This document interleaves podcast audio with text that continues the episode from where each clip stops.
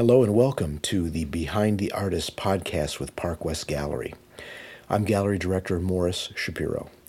If you'd like to view works of the artists I'm interviewing and learn more about them, please visit our podcast site with links to more content at parkwestgallery.com forward slash podcast. International art dealer Park West Gallery is proud to present our new podcast series, Behind the Artist. Each episode will be talking to popular contemporary artists to learn the stories and inspiration behind their extraordinary artwork and fascinating careers. This is Behind the Artist. It's no frills, just real and deep conversation. I'm Morris Shapiro, and I hope you enjoy this journey into the life and art of Dominic Pangborn. Well, let's go back to school. So now you're, you're, you're doing this incredible job. You're getting all this amazing work experience, right?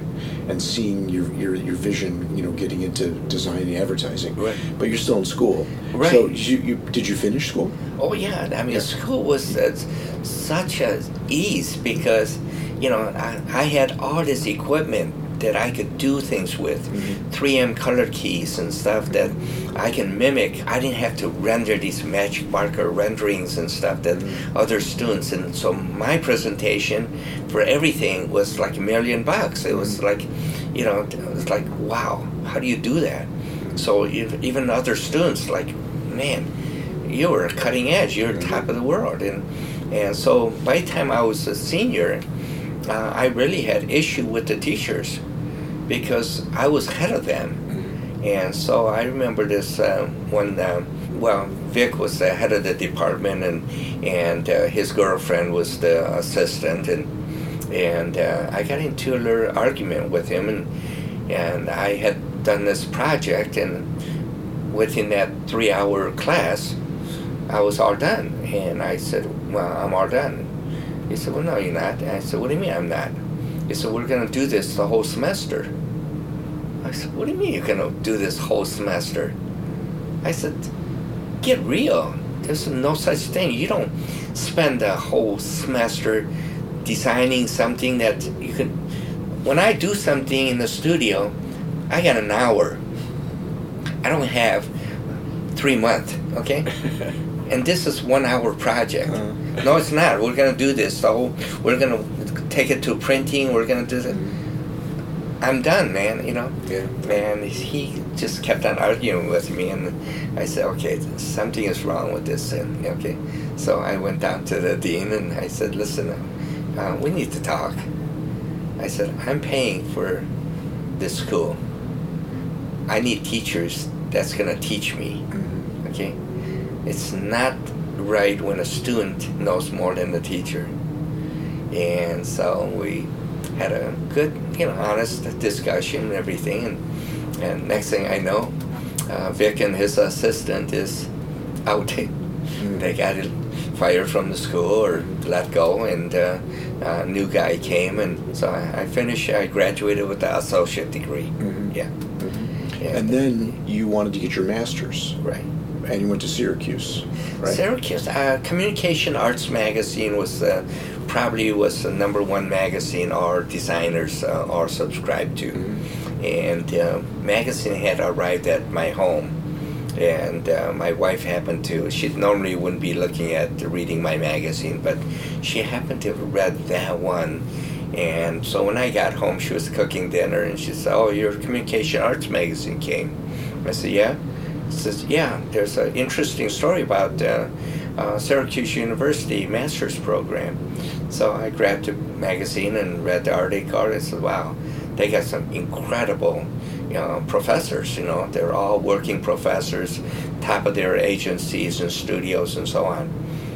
And she said, well, why, why don't you go? You know, I said, well, first of all, it's expensive as hell, and you know, at that time, you know, and uh, whatever money we had was I was we were saving to buy our house or whatever, you know. And you're still in Chicago. Oh, no, in Detroit. Oh, you're in Detroit. You're back yeah, in Detroit yeah, now. Yeah. Yeah, and uh, she's and I said, besides, I don't have a you know bachelor's degree. He said, yeah, but you always know how to do that, you know. you So, know how to yeah, finagle your yeah. way through. Yeah, so anyways, I called the school and, and uh, they told me I, I can't. and I, uh, Marianne was her name, and I said, Marianne, I said, really, I really like to have a conversation with you on how I can get into the master's program, okay? He said, there's no way. There's no way. You gotta have a bachelor's degree. And I said, no, I understand where you're coming from, Marianne, but there's gotta be a way. And she, after several arguments, and she just finally said, Dominic, if there is, only ones can make that decision is the board of trustees. And that was the magic word. I said, great. I want to meet with them. And she said, well, you can't. We don't allow our students. And that's when I came back and I said, well, I said, I'm not your student yet. And she, she goes, you seem to have an answer for everything. I said, no, I really want to do this. And so she said, all right, well, let me see what I can do. And uh, she called me back and she said, okay, there's a board meeting on this day. I got 30 minutes Mhm. for you to come in, okay? So you gotta Be ready. Yeah, be Yeah. here. Yeah. So I flew to Syracuse and and uh, jumped in that taxi and and got to school, and uh, she was literally waiting for me at the steps, and we ran to the board meeting room and and uh, I presented my case and uh, and one of them said, "I like it." Says, "You're accepted under one condition." upon completion of your MFA, we're gonna first hand you a bachelor's, and then we're gonna hand you the master's. so, the protocol, Yeah. no, still- he had yeah, a bachelor's. Yeah. Uh huh. Yeah. And so, I attended to Syracuse, and, and it was great. And one of my, there was a woman, uh, professor Heidi uh, Rickenbaugh. She was the, the like the best package designer in U.S. I mean, period. And oh my God, she she was the first one to tell me. She said, uh, we were having dinner together, and she said, uh, Dominic, to be honest, I I you your design is so intriguing and, and you inspire me. And I said, What? You're kidding me. And I said, No, you're beyond me. Said, How can I be beyond you? I said, You are the reason I came to this because your name in this program. And uh, the next thing I know, I John Sellers, who was the head of the department, he, he told me, he says, uh, the teachers are not comfortable teaching you.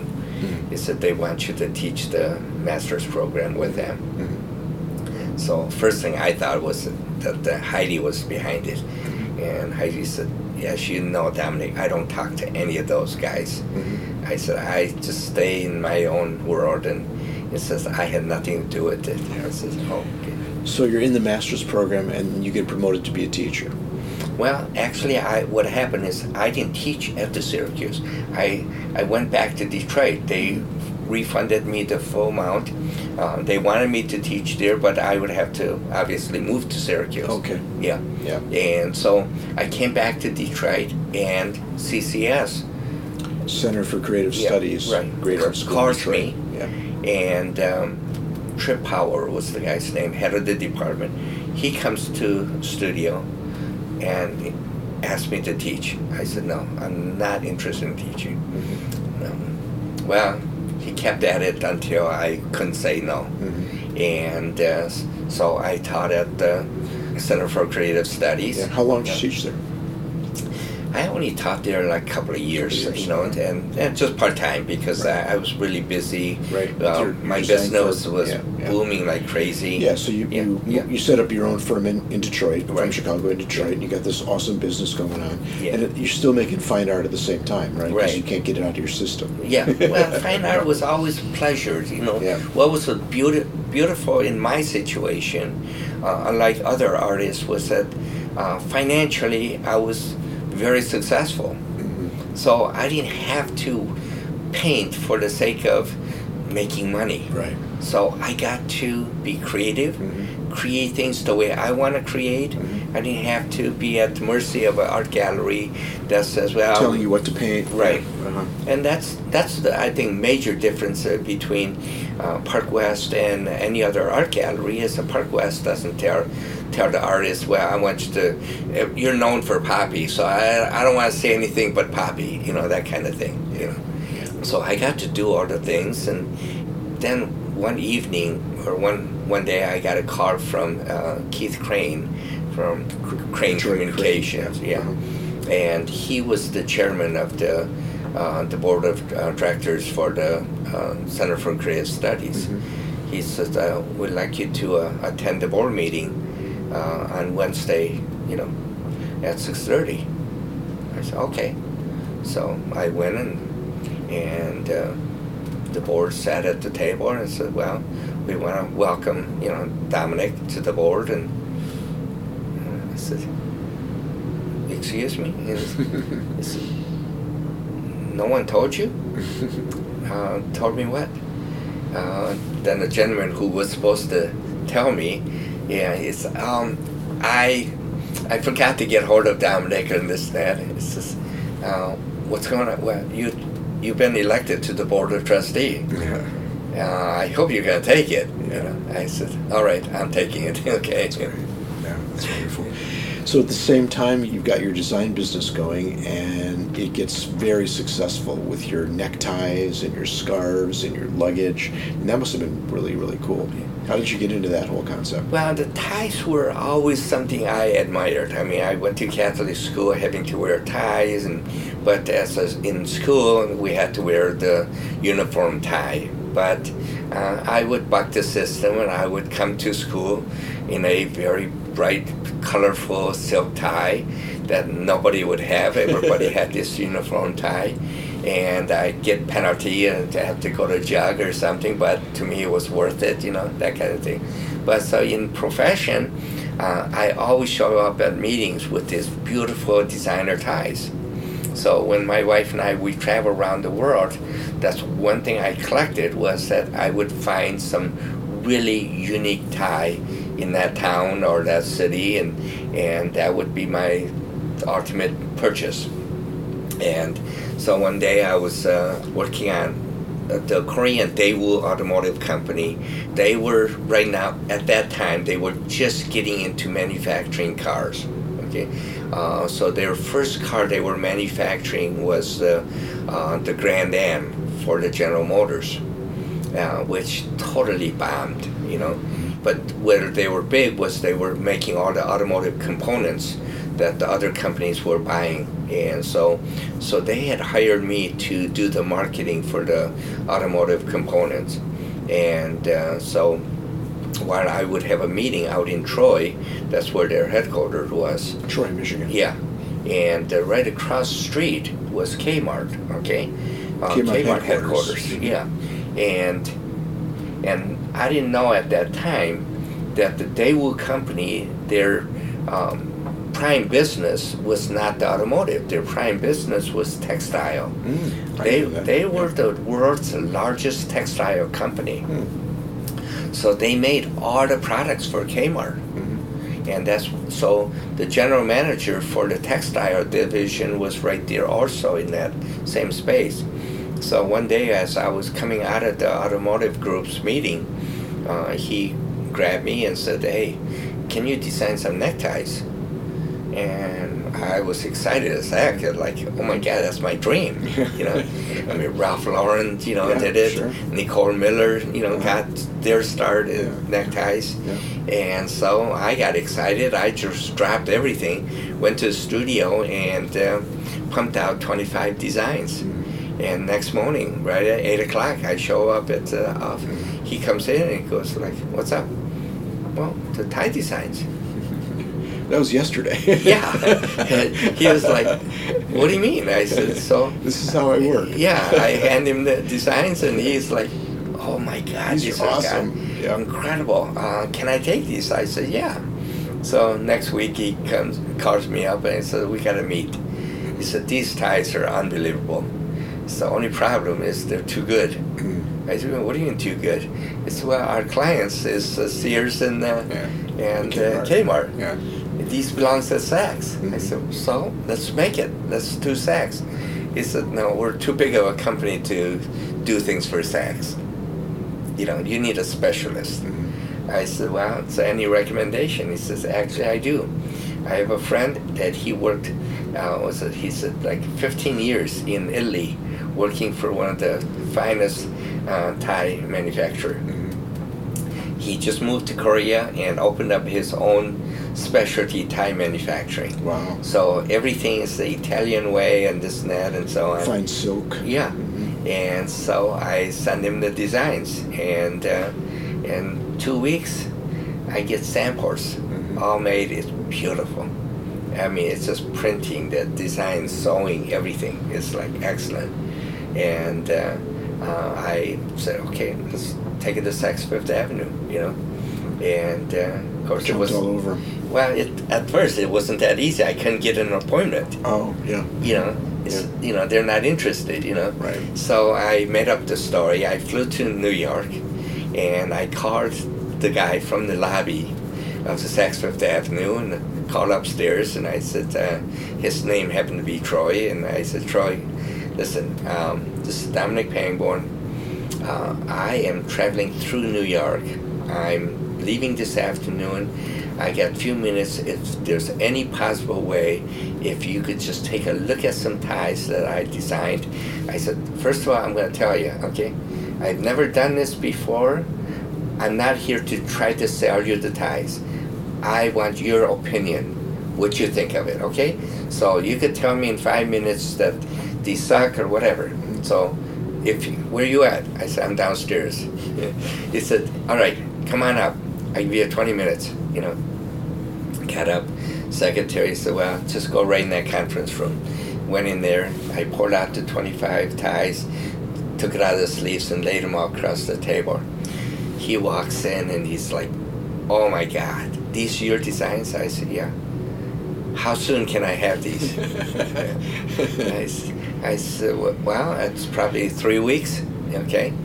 He said, uh, so you're from Detroit? I said, yes, sir. Yeah. And he was a young kid. And uh, he said, listen, we have two stores in Detroit, one in Fairlane and one in Somerset. They've been both been screaming about wanting new ties, something completely different and so on. So let's start with that. Okay. I want to go to see Kevin over at the Fairlane and uh, tell him he has a blank order to whatever he wants.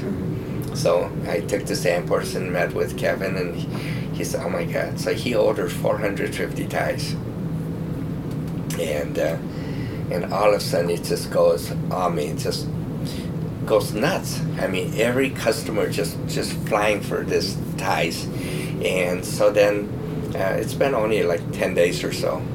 I, I get a call from Larry, who's the manager over at the Somerset. Dominic, uh, um, are you the tie designer? Yeah, I said, yeah. Okay, I'm this is Larry, uh, Somerset. Uh, why is it we don't have any? I said, well, uh, Troy told me to start with Kevin. He said, well, I want those ties. He says, I'm hearing all these things and so on. And so on. I went and showed it. So how many did Kevin order? 450. He said, okay, I want the same thing. So I gave him the 450 ties and said, can you come in uh, like Saturday morning about uh, 8 o'clock?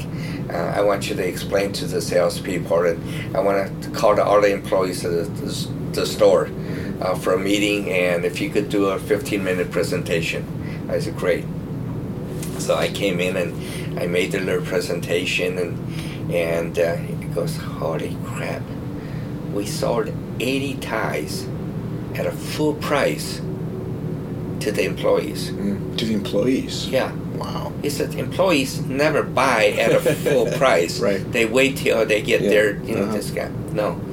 So They wanted to get grab before anybody else did. yeah. Yeah. So it's like I think we're gonna be out of these ties before you know, Give me- another 450. Yeah. yeah. so I said, well, I got 200 more in the car.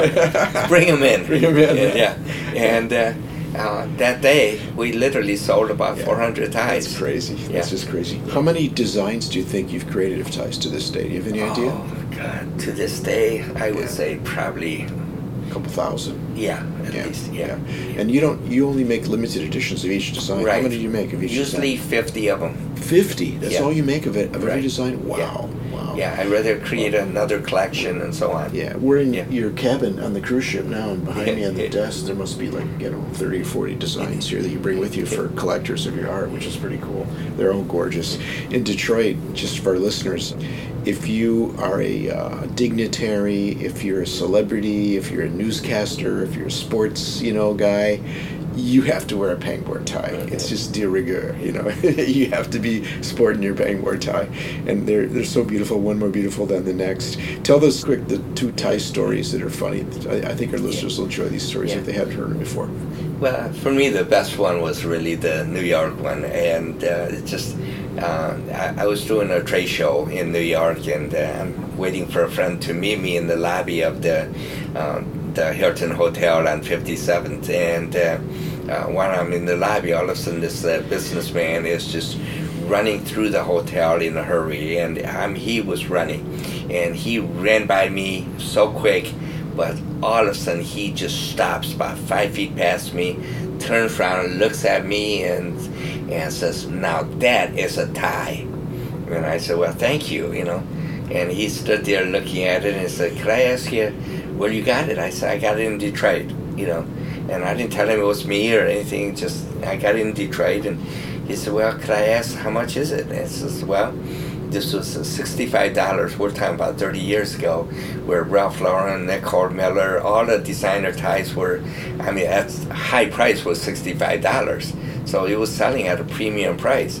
So I said sixty-five dollars, and he looked at me and goes, "Well, would you like to sell it for a hundred bucks?" You know? I said, "No, no, I really appreciate the compliment," and he upped it to two hundred bucks. I turned three hundred dollars, and I said, "Sir, I really appreciate your compliment." And he just pours out this wad of cash out of his pocket and counts four hundred bucks.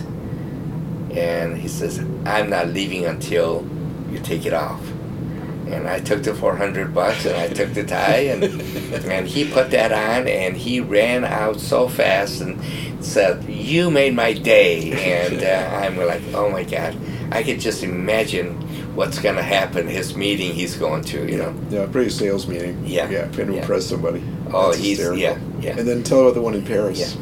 The one in Paris was uh, really uh, just it was so funny because my wife and I we just got there. It was it was one of those moments where it's like last minute deal. At the Valentine's was coming up, and she was jokingly at the house. It's like, so what are you gonna do for Valentine's? He said, well, I'm taking you to Paris. he said, yeah, right. I said, no, I'm serious. I am. And uh, I got on the phone and I called. Uh, at that time, it was the That's right. Northwest Airlines, and uh, usually, you know, they want to two weeks uh, i- i- notice or something, you know. But um, I guess for European flights or overseas flights, you didn't have to have that two weeks. Mm-hmm. And she said, "Oh, we have a special flights to Paris," and it was like two hundred sixty-five dollars No person. come on. And I. I was like, "Oh, I- oh, that's not a problem," I, I, because I didn't want my wife to know that I'm It getting all this discount. she thinks I'm paying two thousand dollars, you know. And he says, "Yes, it'll be two passengers and that." You know, he says, were you just faking that phone call? I said, no, no, no, it's all set. We're leaving on Wednesday and so on. And, and he says, where are we staying? He says, oh, well, the West Bank, you know, that uh, St. Germain. And he says, yeah, right. Well, I had the number of St. Germain where, because we stayed there before. So I called the, the place and I told him uh, I need a room for Wednesday, Thursday uh, through, you know, for one week. And, and uh, goes, uh, but sir, uh, just to let you know that uh, the lobby is in construction, and and so um, the rooms are discounted uh, to ninety dollars. I said, "Oh, don't worry about it. That's fine." You know, and it's like, you know. and so my wife is thinking I'm paying, I'm getting a super super discount for everything, you know, and uh, so we arrived in Paris and and she's already in, in the cab, and I'm ready to uh, take a seat in there, and all of a sudden I hear this guy screaming behind, and and excuse me, excuse me, and all of a sudden this guy shows up, and he's just I mean li- literally out of breath, and he's like looking at me. He goes, "Aren't you the guy from Detroit, the Thai guy?" You know, and I was like, "Thai guy." Uh, I'm sorry, I'm Korean. And my wife, if she had a blade, she would have stabbed me. you couldn't resist, right? And I never told the guy. He he didn't get it right away. He sort of looked at me like, "Oh." no, I'm not Thai. I'm Korean. That's funny. Well, I want to cover two more topics and then wind it up here. And the f- next topic I'd like to talk about is your creative process because I want to know what a day in the life of Dominic Pangborn is like. Now, are you making mostly fine art now, or Yeah. you, is it equal balance between your design work and your? No, the your design is work? pretty much uh, all, all, done. Um, So you're, the- you're an artist now. You're a fine artist, Yeah. which is wonderful. What a great dream uh, yeah, for that. my, my son uh, started his own design business about uh, maybe six, seven years ago, and so This is um, Oliver, right? Yeah, Oliver. yeah. So I pretty much, uh, uh, if there's a project, um, uh, I may just hand it to him. You know, And he's in Chicago. no, he's in Dallas. Oh, okay. Yeah. He was in Chicago. Oh, Yeah. okay. So take us through the, the, the a day in the life of Dominic Pangborn, Yeah. creating art. Um, yeah, my process really. Um, well, let's get into the process um doing um, uh, fine art. One of the things that I've been very blessed with is that um, by being in the graphic arts business, the things that I had to think was that okay, the difference between fine art and uh, and uh, commercial art is that uh, fine art is really about um, your personal expression. Is what is I want and so on. You know, As- pleasing yourself as opposed Exactly. to yeah. Yeah, as you start to do the, the work for commercial, it's really it's outside of you. Uh, It's a, it's it's that you know other person or it's other group of people and so on, who the market is and this kind of. So by having that training, um, it really helps in the world of fine art. Okay. So I do think of what I want to create, but at the same time, I also think about what the people want. So I have from the both sides, Mhm. you know. So so it really helps to uh, balance to have people uh, admire your work from you know the the commercial side. But I want I gotta have his painting or uh, his painting. Really, there's something very intriguing. It touches me and that kind of thing.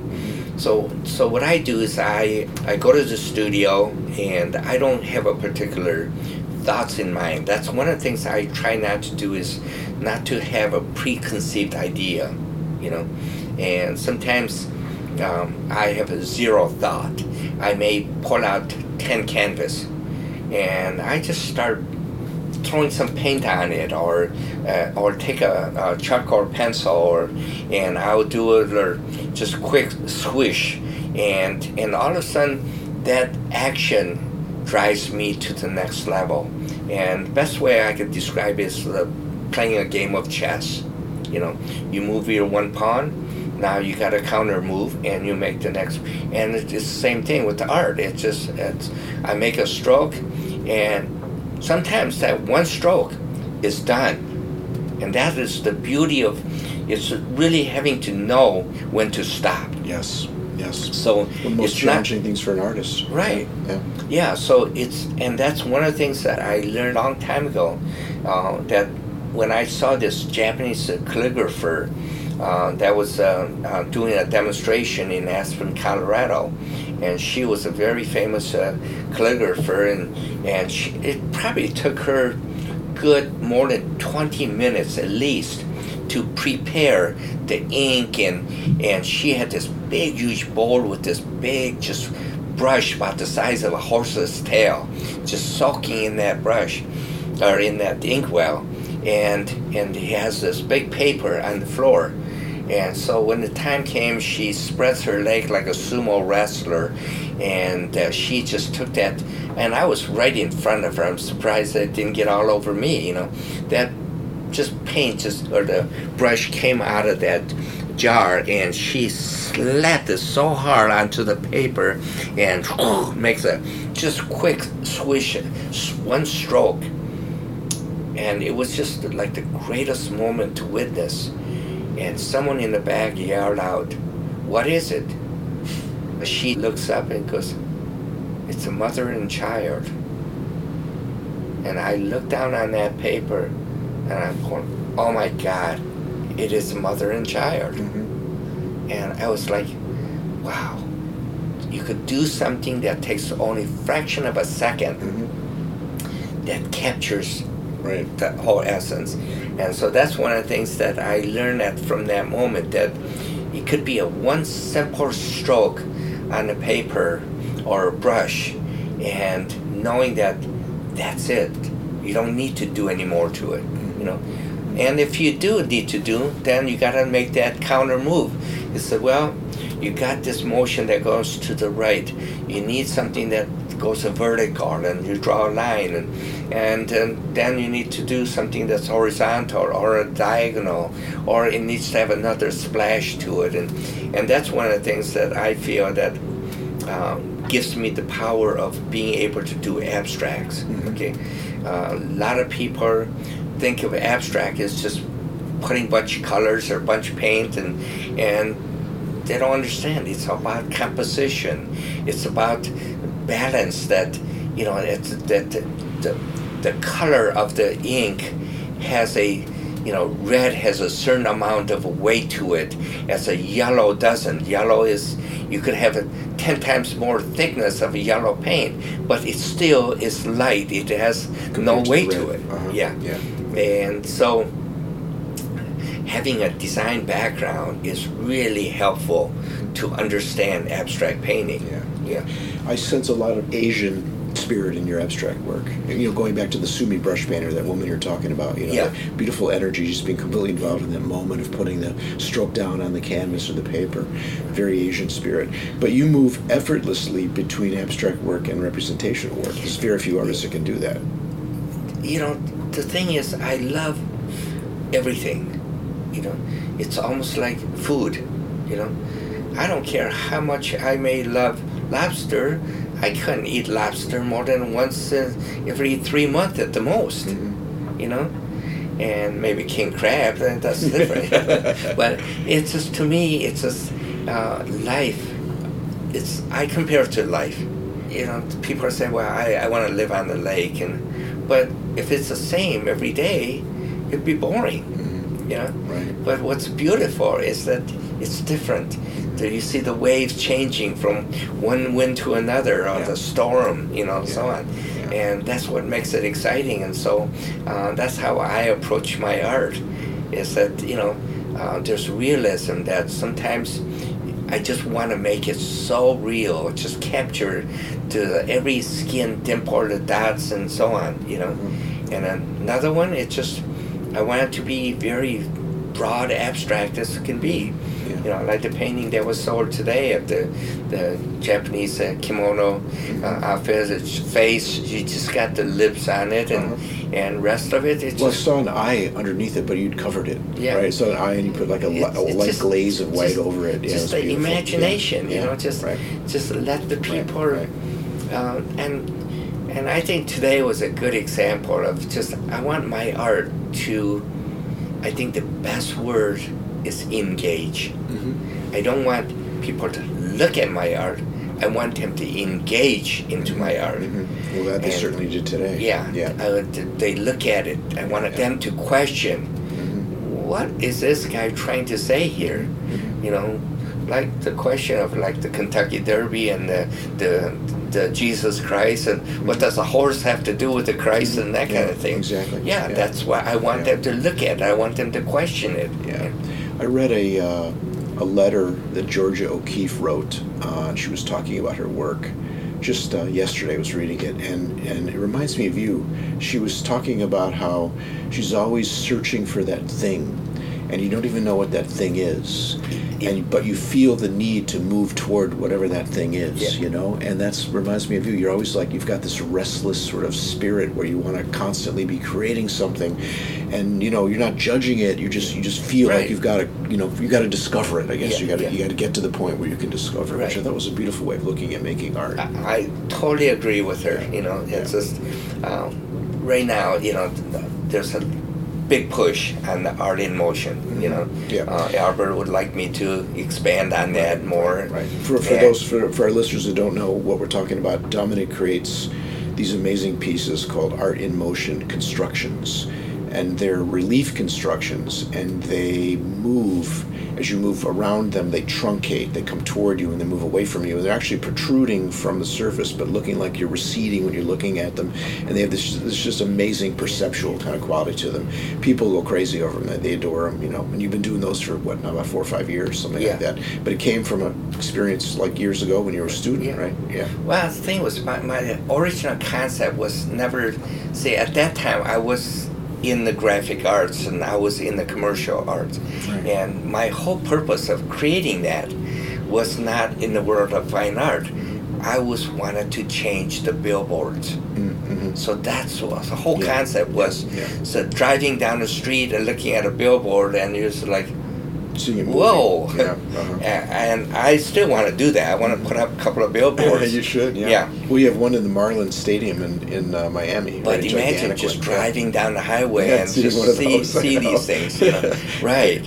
you know, hopefully people don't get into accidents while they're looking at it. Oh, well, I'll put alert, Yeah. caution, you know, keep your eye on the Keep road. your eye on the road, yeah, absolutely. But uh, no, I, I'm really. Uh, Uh, I think I think it's cool that you you had that concept like in the '70s, right? And then you brought it back in the 21st century. You know, that's wonderful to reach back in time and find something that you had an idea you had, Right. you know, all those years ago, and bringing it into fruition now. You know, that's well, pretty crazy. it's like the lenticular, okay? Mhm, yeah. It's you know, it's I'm not looking at the lenticular as the the. I mean, I remember lenticular when I was a kid. Got my first Cracker Jack box, Right. and in that Cracker Jack box, you got this little little lenticular car. lens, yeah, that- right? yeah, yeah, you know, back and so, forth. So what I'm doing with this is really. So imagine you got one panel that's Mm-hmm. actual 3D, Mhm. and then the center panel is actually lenticular, Mm-hmm. and then you got your, you know, Third panel it would be yeah. 3D. So all of a sudden, you, like, wait, wait, wait a second. This one's not real. This is, you know. Right. So this is kind of like I'm going with this, and then I think I mentioned about uh, actually putting one lenticular on top, Top of another, and I'm not kidding. This it is mind blowing because you cannot see that it's two pieces, Mhm. and and it's like you wait a second, where is it? Yeah, and so Can't wait to see those. yeah. Yeah. So I'm thinking about I'm actually gonna do like multi-part. Uh-huh. So if two does that, imagine what three of them. Yeah. So so I want to do like big huge like six foot piece, Wow, then a four great. foot piece, Uh-huh. and a two foot piece, Uh-huh. and so on. It's just Uh-huh. all of a sudden you got this. Wow. Sounds. Yeah. I can't wait to see that. Yeah. That sounds pretty wild. Yeah. So the last thing I want to talk about is your spirituality, and uh, I hope you're comfortable talking about it. I think you probably are because I've heard you mention it before. But you know, you came from Korea, and you were brought to America through the Catholic Adoption Agency. And I know you mentioned that you were skeptical as a child about the Catholic Church and the nature of Catholic faith. And then you came to the United States and you were raised by a Catholic family, went to Catholic school, right? Mm-hmm. And you had a certain kind of, I don't want to say aversion to, to organized religion, but maybe that's still innate skepticism. So talk about that and then what brought you back to your faith. Um, yeah, I mean, I really had difficulty of uh, accepting this. Um, uh, it's it's not just Catholic, just the whole concept of religion, and and uh, I mean, as we all know, that you know, there's more, you know, hatred and war been created by religion than any other you know means, and so uh, I really you know try not to uh, get too. Um, religious from uh, the the concept of uh, the organized religion, I guess, more than uh, I, I do believe in God and I believe in you know a number of things. Uh, um, I truly believe in the word faith, you know, and one of the things I try to instill on most people is the word faith, not so much a into God, but into themselves, having faith in themselves, and that's one of the things that I uh, always uh, love to talk about or um, you know uh, express that part of it. What happened is about 12 years ago, my wife was diagnosed with uh, cancer, and that day I just vividly remember at the studio I stood there and and I didn't know what to say to her. Uh, I mean, I I did. I knew what I had to do uh, to help her, but it was a it was like how am I gonna answer her?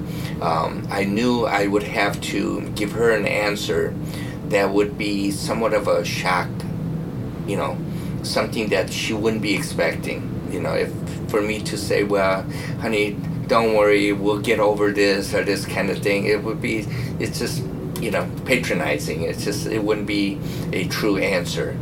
And so I had to in essence, it was like almost creating a miracle. How do I make a miracle? You know, and uh, so uh, um, I don't know what possessed me to say it, but it was like the answer was we're gonna go to church because I had already told her for ten years or more that I'm not gonna go to church. You know, and I'm done with it, uh, this religion and so on. And so when I came with that answer, it, it did shock her. You know, it's like, what? Yeah, we're going to go to church? You've been Yeah. saying for 10 years you don't want to go to church. Right. Yeah. You know, I said, well, but we're not going to go to any church. You know, we're going to go to this church up the street. We had never been inside this place, so I had no idea what to expect. You know, And why but did you pick that church? I You don't think know. I I don't know other than that it was a church that it was helping a lot of people. Okay, so you knew about it already. Yeah, well, I knew about the Capuchins that Cap- they, Capuchin, you know, yeah, uh-huh. but I didn't know about there was this uh, priest that his tomb lay in in that church. Right. You know. Right. So that Sunday we went there, and um, we found out the name of the church was actually Saint Bonaventure, and uh, 1957 there was a priest that died from that church by the name of Solanus Casey, and this person had committed thousands or hundreds of miracles.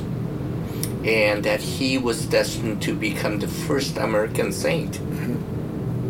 And um, I again, I didn't pay a whole lot of attention about it. I they have a little bit of a museum inside, so we walked through and read about how this priest had literally just 100 people from all over the place would come to this church talk to him and he would just ma- you know, give you an example this person the grandmother came with her um, son or grandson and who's like six years old and he's got polio and he tells her everything will be fine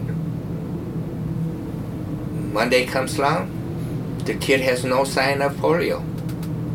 You know, and I mean it was one story after another. So some of these people are uh, actually is still alive today. They're in their 80s, 90s, and who had met him, and uh, so they haven't done it, but they have a, a situation like maybe. Uh, you know, every three months there'll be a testimonial day, and the people who actually had.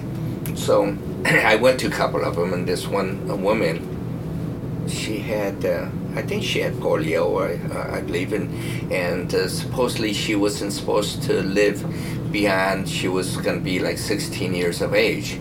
and uh, grandmother had brought her and told, and he told her that she's gonna be fine and she's gonna get married and have a full life and so on. And anyways, this woman is telling this story and so on, and and uh, she said, uh, "It said, just let you know, I'm 93 years old."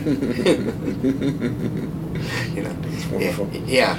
And the, the Capuchin uh, monks, they do a lot of great work in Detroit. They are incredible. Their whole mission is to devote to the poor. Yeah, You know. yeah, Yeah. They have the, the soup kitchen in Detroit. too. Right. Yeah. Soup uh-huh. kitchen, 2,500 meals every single day. Wow. Yeah, but they have uh, other centers there for uh, alcohol, drug abuse center, and stuff like Yeah. that. You know, Yeah. and it's uh, incredible because there's only like six, seven of them in the church, and uh, and how much stuff that they do. You know. Yeah. And uh, so, anyways, uh, that was the church I had chosen, and uh, um, uh, what happened that first Sunday, we sat right at the front row, very center front row, and I don't even remember listening to the priest or the mass or anything.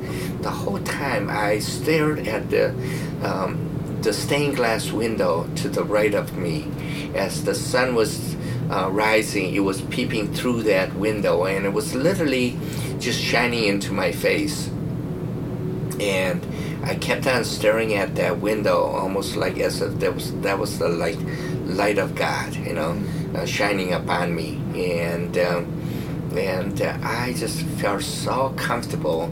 It was the first time ever that I was inside of any any church that I just felt at so ease and that kind of thing that I actually loved it, Uh-huh. you know. Yeah. And so following Sunday we came back again. And again I felt the same thing. And it became almost like the front seat was reserved for us for like two years. Nobody sat in that front seat. It was we'd be coming to Christmas Mass where people are standing room. Right. The two seats, seats would be waiting for us. Wow. Yeah Uh-huh.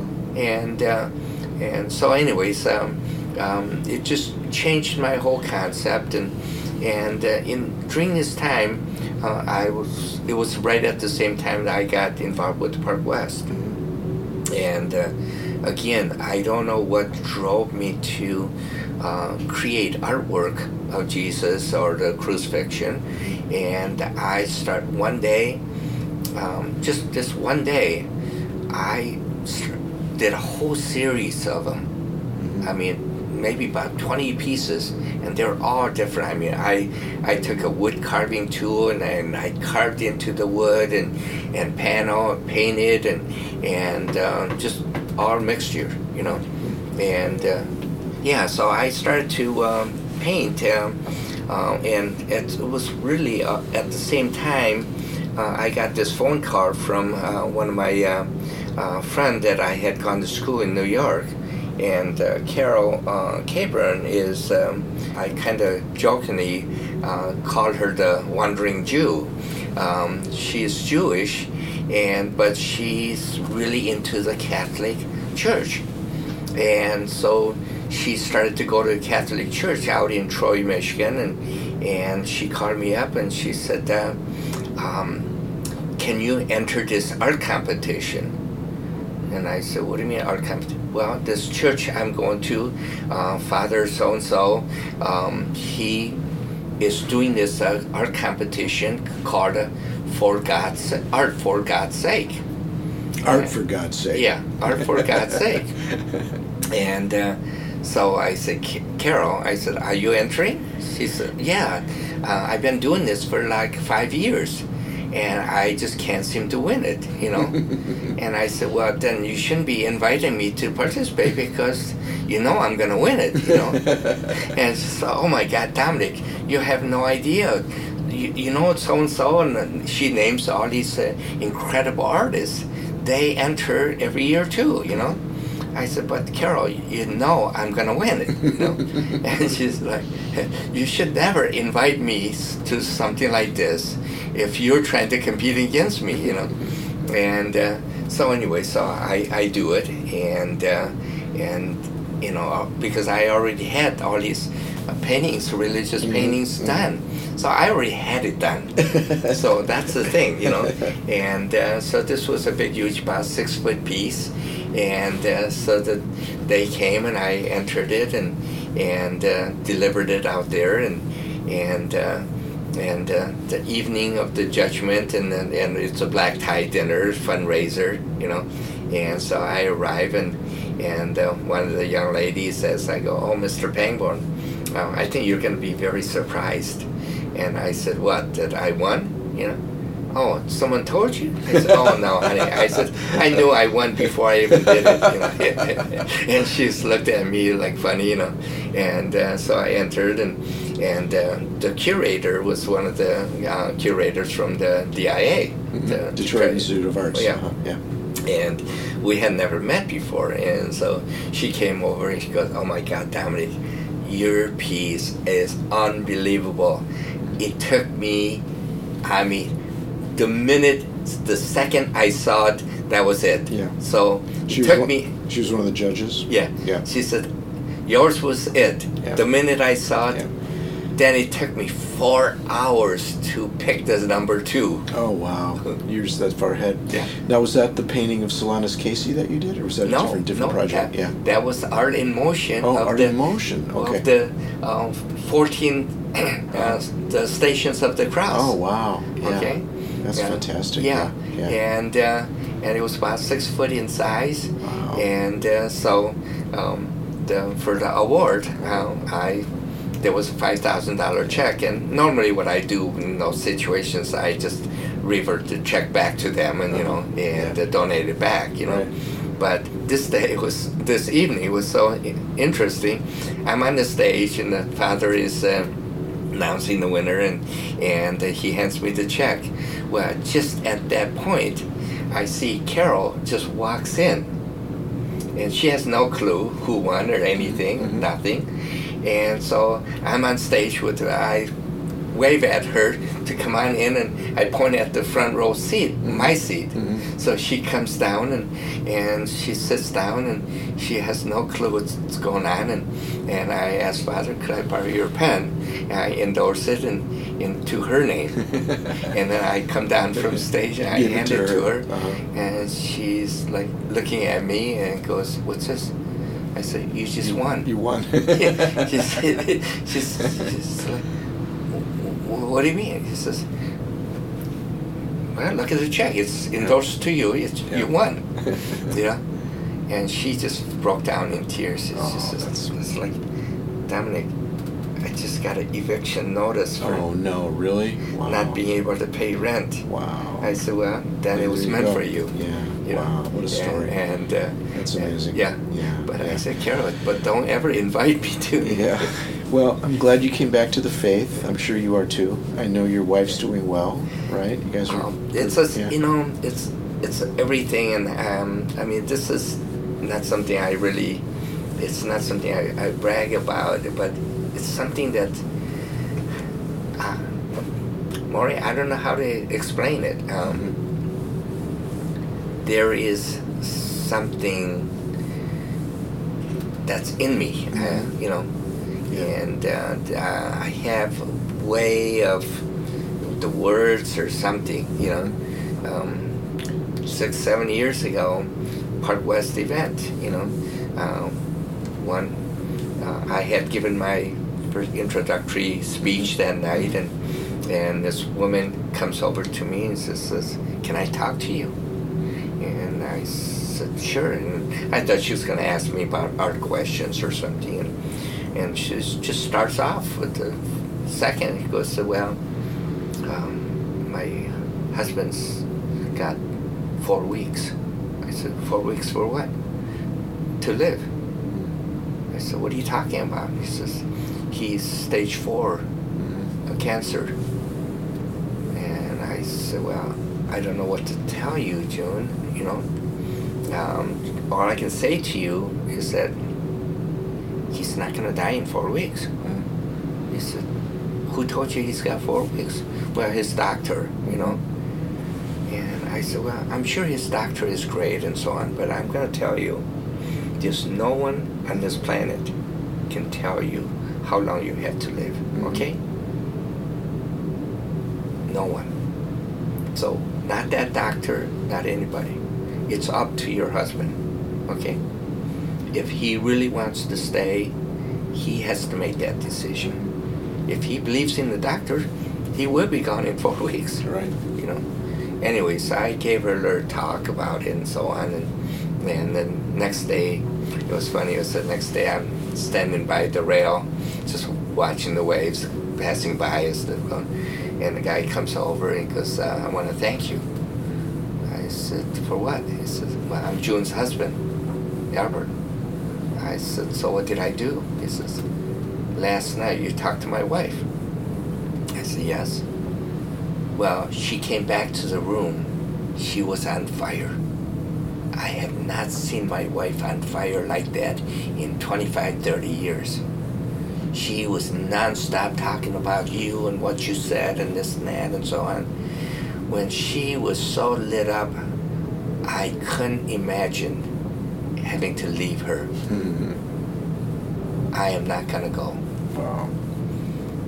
That was seven, eight years ago. Yeah. They're traveling around the world. And you There's stay in touch with them? Yeah. That's fantastic. there's no cancer. Wow. Nothing. Wow. Yeah. Fantastic. Yeah. Well, you're put on this earth for a reason, my friend. You I- make beautiful no, works just- of art and touch people's lives, and and uh, you know that's a beautiful story. But the thing is, these are the things that inspires me. You know. How could it not? Yeah. Yeah. And uh, for me to go to the cancer center on Wednesday and and make these people laugh, that I mean, you know. You do first- that a lot. A lot of weeks you're when you're in town. You do that on Wednesday. So Yeah. Yeah. Well, the first time I went there, I remember, and you got everybody sitting in there quiet, and they're just, you know, some are um, um, caregivers are reading their magazines or something, and and everybody's sitting there in somber, just, you know, it's like death war, you know, and I start to chit chat and and I have a way of uh, creating a little humor and and you get one person laughing and and then triggers another one to laugh or or and then I'll turn around and says uh, would you mind minding your own business we're having our private conversation and uh, and then that starts another one to laugh and you know and uh, I just love it I, I just think and this was a really taught to me by one of my professors uh, from um, New York. I had a professor named Alan Colbert, incredible artist, you know, and he's the one who told me that be yourself, Right. You know. You'll never be Picasso. Right. But Picasso won't be you. Yeah. Yeah. And one day he took me and he said, "You wanna come along with me?" So where you going? He says, "Oh, I visit some friends." He took me to the psych wards. Oh boy. Yeah, Uh-huh. and we went on to one floor, and you got all these people are just literally they can't speak, Mhm. and they're just like. But when Alan Colbert and I got on that floor, you should see all these people just such an excitement and Mhm. the smiles, the laughter. It was like it, there's like just jumping up and down, and you know, and I'm like, there's no doctors, nobody that could walk that corridor that create the impression what this man did. Mhm. And we go into this one room, and all of a sudden you got about 20 of these people are sitting on top of a cabinets and so on, and counters and desktops, and just all waiting to listen to Ellen. And he goes and just and just talks this language, and I, and they're laughing and just slapping their arm and just going crazy, and I can't understand a word he's saying. You know, he goes on and and and just the way they respond to him. And we're there for maybe 30, 45 minutes, and, and we leave. And as we're walking out, and I said, uh, Mr. Colbert, what language were you talking? He said, oh, it was just the gibberish. So, what do you mean? It's just gibberish. There was, there's no language, it, you know.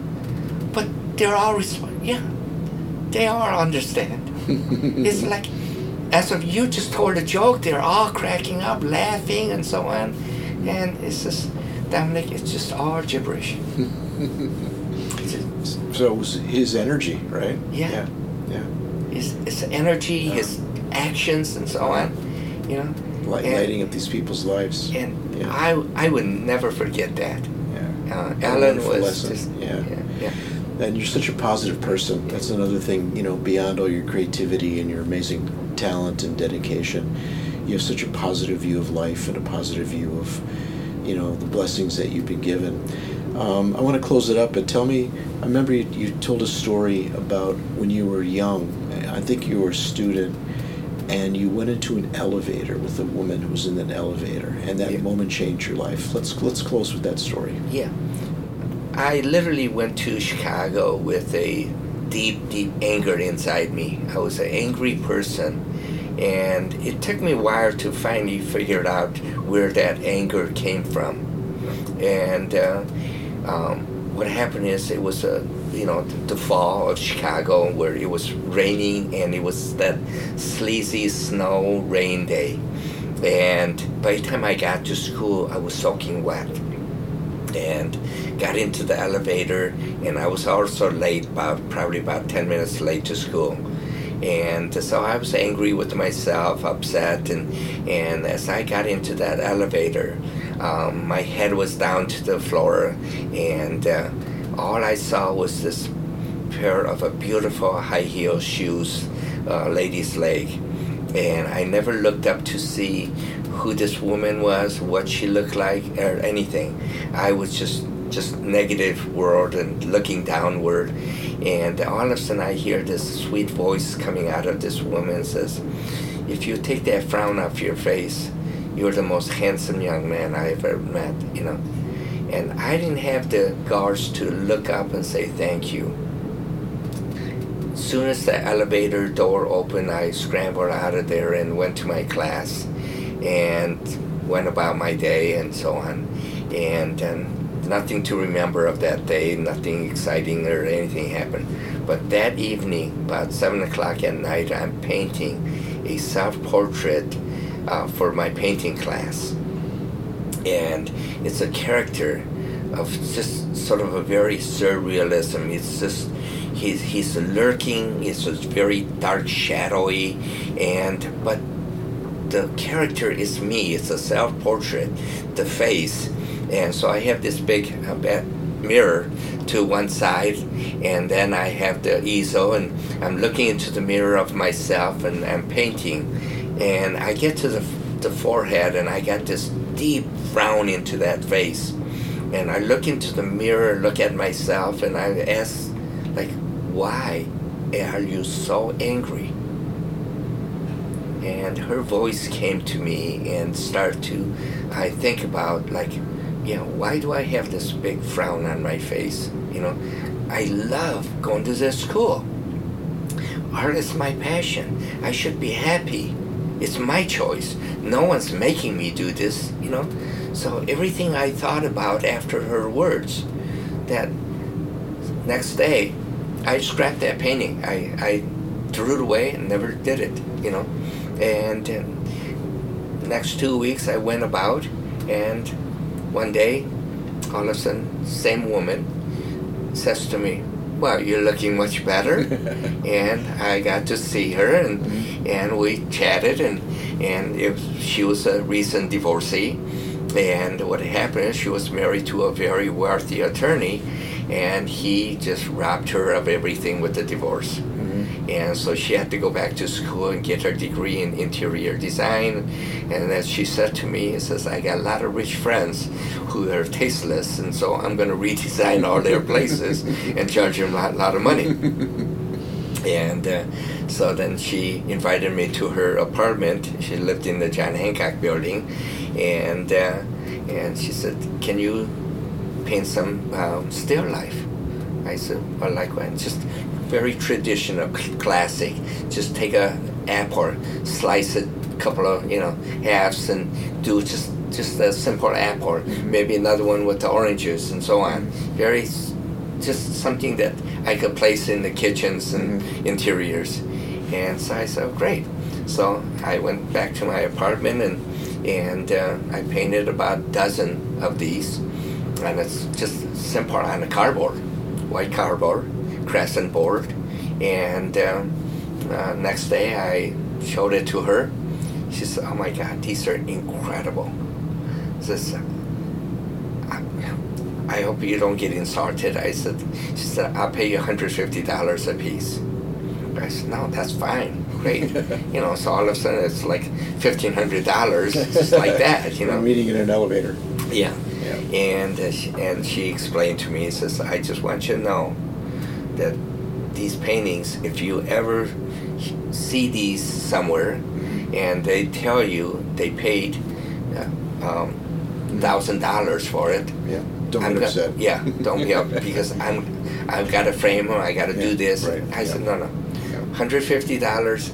I'm satisfied with it. Mhm. What you do with it from there, that's Yeah, your world. yeah, okay. yeah, yeah. And uh, so she really bought a lot of uh, still life paintings from Nice. me. You know, back great. then. That's yeah. great. Well, thanks for sharing that story, Yeah. and thanks for sharing all this time with us, Tom. It's such, been No, such a my pleasure. pleasure. and, We, well, we, we went deep. you. you know, yeah, We, we went deep a lot, lot of great stuff. Yeah. I think we have to do another session because we, there's still a lot more material, and you know the the uh, experiences you've been through and the attitudes and ideas you have about art and the world we live in today. I think we should explore it more deeply, but that'll be for another time. I know our listeners will, will love listening to what we got in the can so far. Yeah, no, great. And you're an amazing man, and uh, it's just a delight to have you as a friend, and I can't wait to see you again next time. Congratulations, by the way, on him. Really wonderful uh, auction today with some great collectors. Yeah. And uh, I uh, just just want you to keep it up and, and don't ever lose that beautiful spark and that wonderful energy that you have. God, I hope not. All right. All right. Until next time.